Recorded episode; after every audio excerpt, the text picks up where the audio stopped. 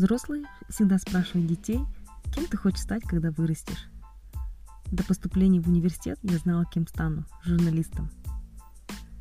Потом все пошло по программе родителей, по жизненным обстоятельствам. Я не стала журналистом, но знала, что люблю рассказывать истории, и мне нравилось быть связанным с людьми и их историями.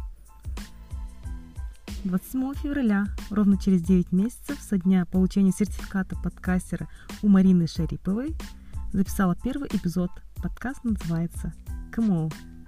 Мои герои не звезды, не знаменитости, не признанные эксперты, но их история становления как личности тоже поучительна.